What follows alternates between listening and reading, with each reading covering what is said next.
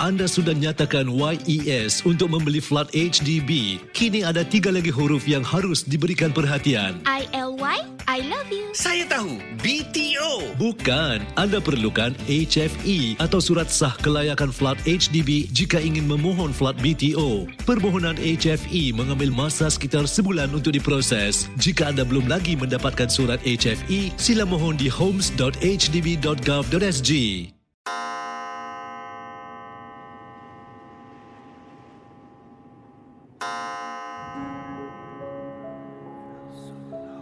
Selamat datang para pendengar Misteri Jam 12.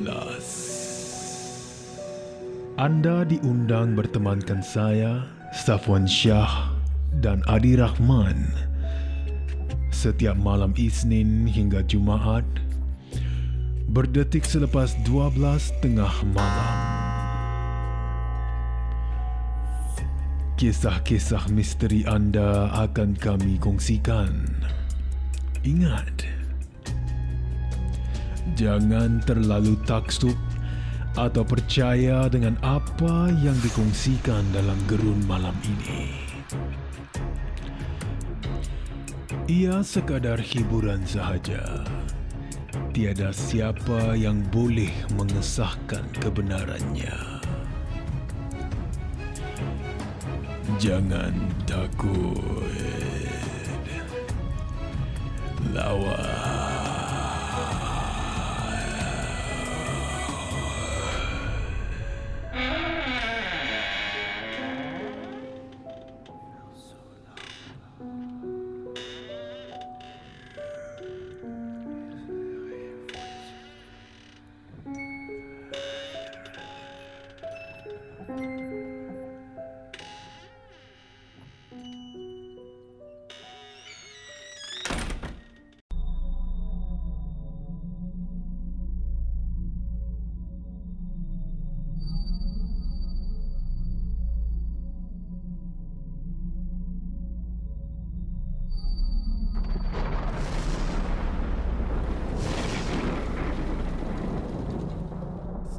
Malam dan Assalamualaikum kepada para pendengar Misteri Jam 12 dan DJ Malam Safwan Syah.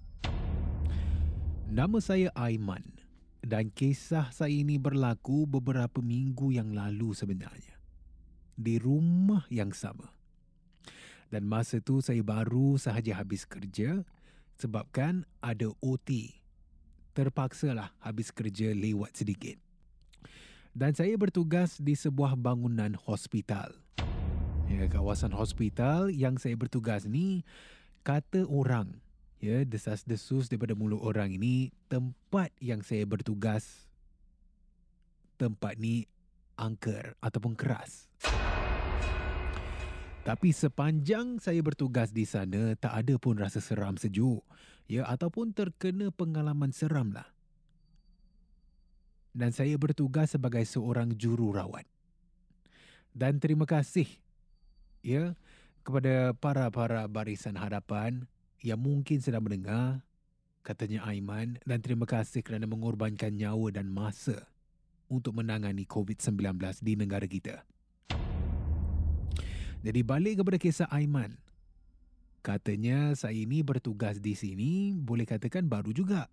Ya, baru masuk tiga tahun semenjak COVID memang susah lah dan stres sekali. Kita sebagai barisan hadapan harus lalui dan mengharungi perkara tersebut.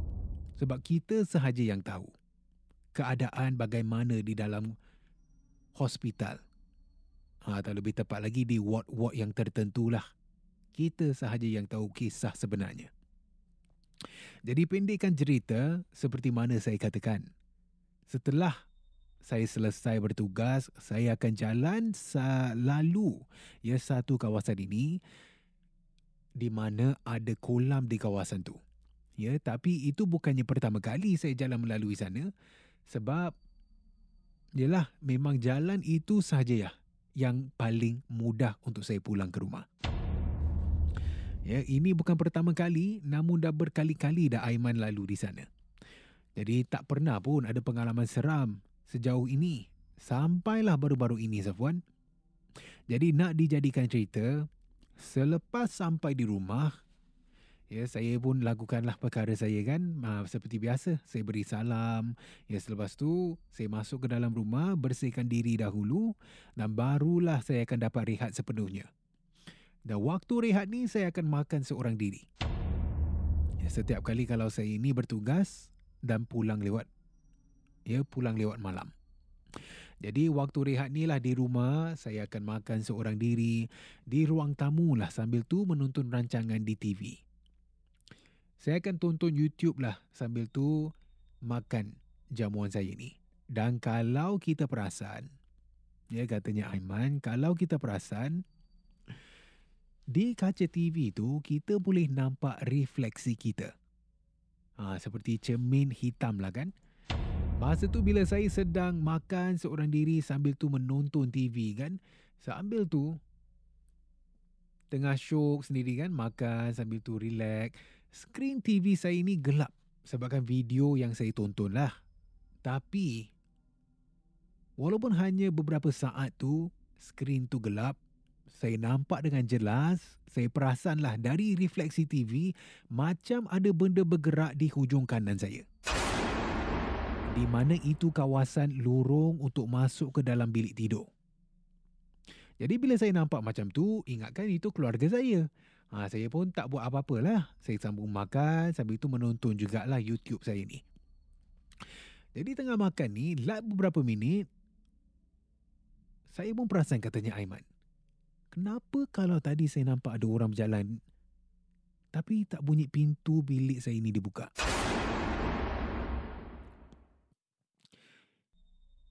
Jadi bila saya bangun lah kan, saya habiskan makan dahulu. Lalu saya pun bangun sebab nak angkat pinggan lah pergi ke dapur kan, nak cuci pinggan dan sebagainya. Memang pelik. Ya memang pelik, tak ada orang pun kecuali saya yang berada di ruang tamu. Tapi itu tak mengapalah. Saya tak fikir banyak sangat. Sebab satunya saya tak nak takutkan diri saya. Jadi katanya Aiman, itu pun mungkin permainan mata juga. Ya, di mana kadang-kala ni kita perasan macam ada benda lalu, ada benda bergerak ni.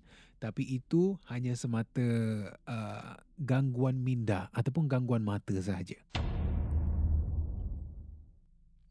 Jadi saya teruskanlah pergi ke dapur, saya cuci pinggan. Ha, saya cuci pinggan dan kali ini barulah saya dengar pintu bilik saya ini dibuka.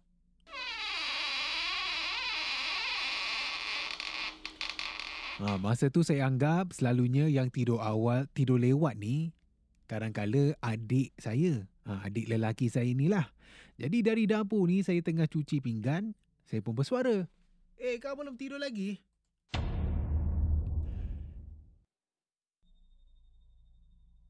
Sambil cuci pinggan tu, ya, saya tunggulah. Bila saya dah bersuara kan, saya tanya, eh kau kau belum tidur lagi? Saya tunggu dalam beberapa saat ni, tak ada suara yang menyaut pula.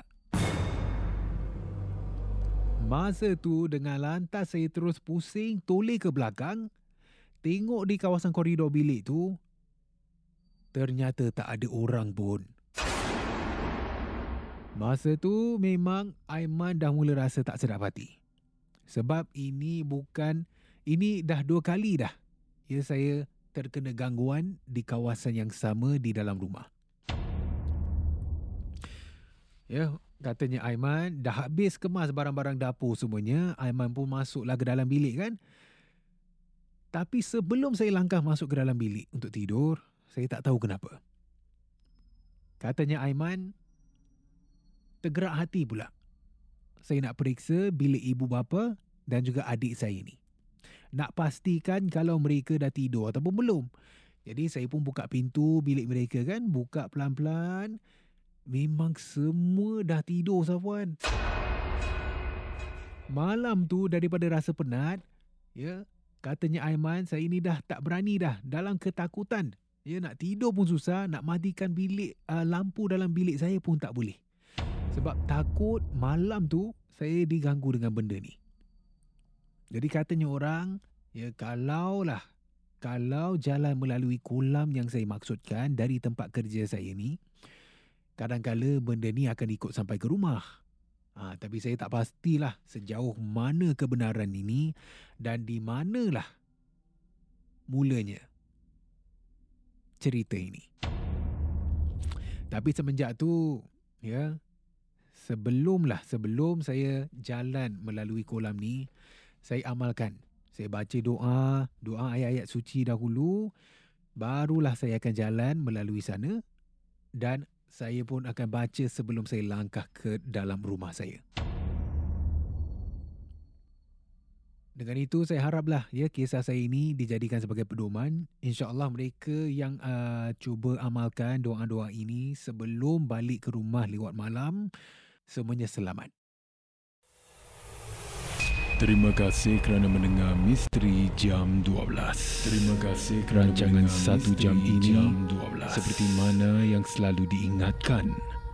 Jangan mudah percaya, jangan terikut-ikut dengan kisah yang diketengahkan dalam rancangan satu jam Misteri Jam 12 Gerun Malam. Sehingga kita jumpa lagi di dalam satu lagi malam. Misteri Jam 12 satu lagi malam. Gerun Misteri Jam 12 Malam. Gerun.